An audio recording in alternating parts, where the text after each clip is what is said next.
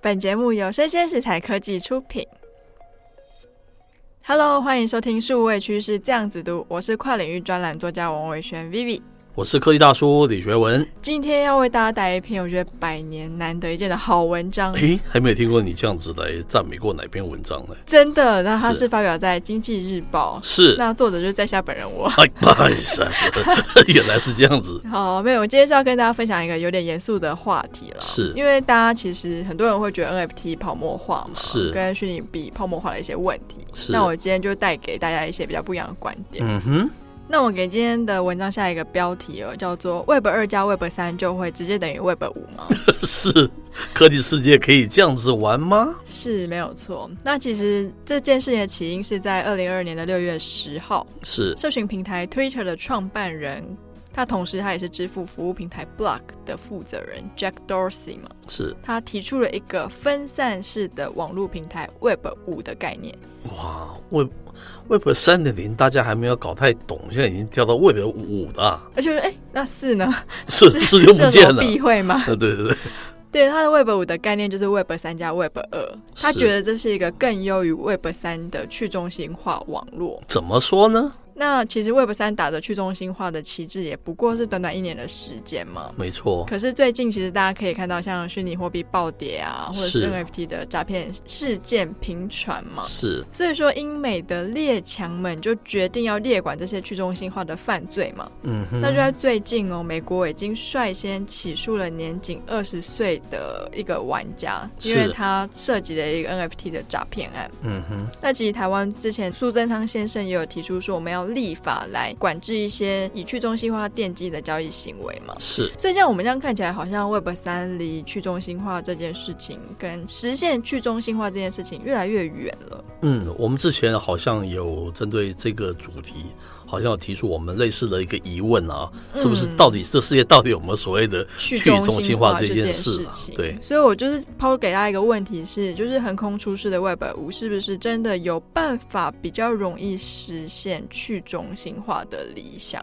是先说这个新闻出来之后，很多埋头在 Web 三的玩家整个下巴都掉下来 了。他说：“啊我三都还没有摸好，五就要出现了。”是大家有些人可能不太清楚这个 Web 一二三四五到底是怎么样。是那跟大家稍微小小解释一下，嗯在网际网络刚开始发展的时候啊，Web 一就是完全中心化的，讯息是单向释出嘛，就是我们那个老石头的那个年代啦，没错就是，非常少的制作人在掌握所有的内容了，没错，基本上就是一个政府机关或者中央机关会管所有的讯息的流动嘛。到 Web 二的时代，人人开始有发言权。嗯，很好，那就是现在的社群网站，或是部落格，或是这种都 YouTube，对对，大家都对可以做自影音媒体嘛，对不是对？但是呢，在 Web 二的世界里面，平台是握有所有的演算法，它可以控制曝光嘛。是所以说，其实虽然说我们人人都有发言权，不过内容的集权是还是在少数的科技巨擘身上。是，就数位会的角度来看，就是以前没有这么大，后来就是一直极大化，最后只剩下那个很少的那个巨头，它就是变成是非常垄断了嘛，对不对？对就非常中心化了，等于说是这样子嘛。没错，它就是一个相对来说又是 中心是是化。是，那到 Web 三年代，大家就想说，不行，我们不可以再让所有的权利都把持在这些平台手上了。是所以 Web 三的概念是基于区块链去中心化的特性， 是它会把所有的交易记录会记录在链上嘛？是，那这个链只要节点越多的话，它的交易安全性就越高。嗯哼，那我们用户本人的钱包或者是本人的账户就会变成一连串的代码，是链上的所有的交易跟所有权基本上是没有第三方机构去做监管的。是那大家就觉得哦，对，Web 三就是去中心化，嗯哼我们也开始慢慢的要接受跟相信这件事情。是不过后来乌俄战争就爆发了，哦，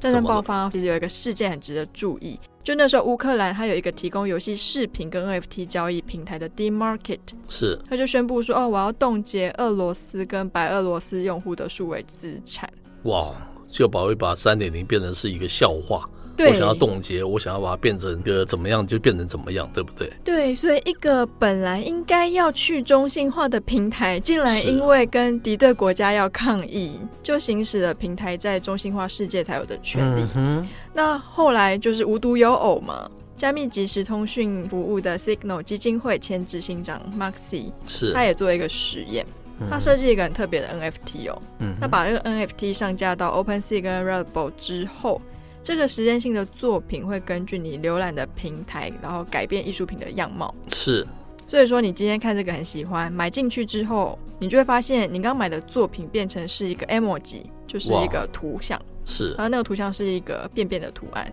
那这个实验性作品在不久之后就被 OpenSea 因为不明原因下架了，哦， 那可以下架就因对为了，又把人家下架，是是不是又是一个 Web 三跟去中心化不被篡改的理念背道而驰的一个概念？是，那我个人认为啦，因为 Web 三的概念出来也其实没有很没久嘛有，没有很久的，对，我觉得有几个面向很值得思考。那第一个是，我觉得我们现在碰到的所有的问题，其实是用户跟平台对于去中心化认知一致性的差异。是然后虽然说我们用户是代码，是，但是平台端还是中心化经营嘛。对这样的矛盾其实会让 Web 三的存在更受大家质疑。嗯哼， 第二个是 Web 三，它追求去中心化，是是对于现存资本主义市场的抗议是。我们也常常听到说，很多素人在 Web 三啊，随便就赚好几百万 嘛， 就是啊，怎么都不是我。是可是这样的佳话，因为广传千里了，所以大家都更多人想要进去投入。了解，不过资本市场其实已经行之有年了，他们的嗯银弹其实也是够多的。对，对他们来说，在 Web 三要贩卖这些艺术品，或是做一些地皮的炒作，嗯，我说的是虚拟地皮的炒作，是，其实是轻而易举的嘛。嗯哼嗯哼，所以说，嗯，那它到底存在也可以做什么 嗯呢？是，那第三个是自主性跟安全性的逻辑悖论。嗯哼，就一方面，我们想要的是我们权利隐私的自主，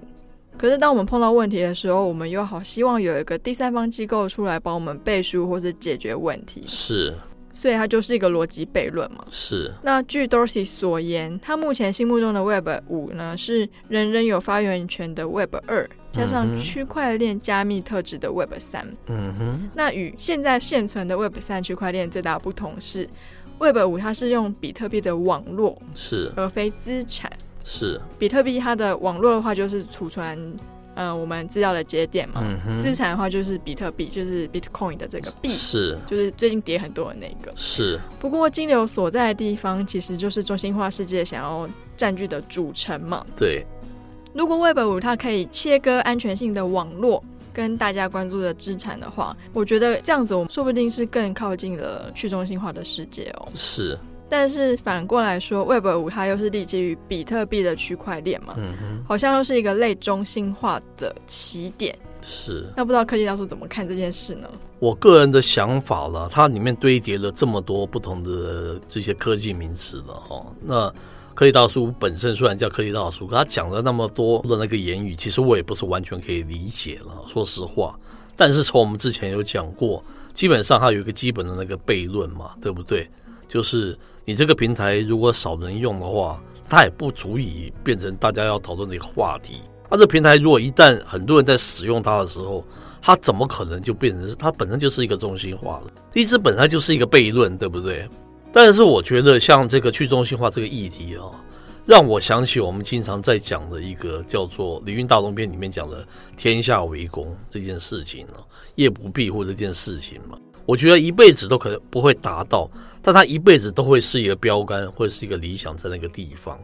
对不对？所谓的这个世界大同呢、我觉得世界大同好像一个我们去中心化是同样这样子的一种概念在那边，他一辈子达不成，可是他有一个不同的层次，会一直不断不断的往这个地方去进化。我觉得能够不断的进步，其实已经对我们人类来讲，我觉得还是好事一件了哈、因为从我们这种 Web 一点零出来的人，我们实在是觉得太多太多哈、因为这种人为的控制而丧失掉非常多，让大家可以吸收到大家的资讯或大家创作的这样子的一个机会，我觉得那个东西才是更可贵的。所以我一直很赞成，还是永远赞成去中心化这件事情。它永远达不成，但是它永远也不断的、一直不断的 improve，一直改进，一直改变，一直演变，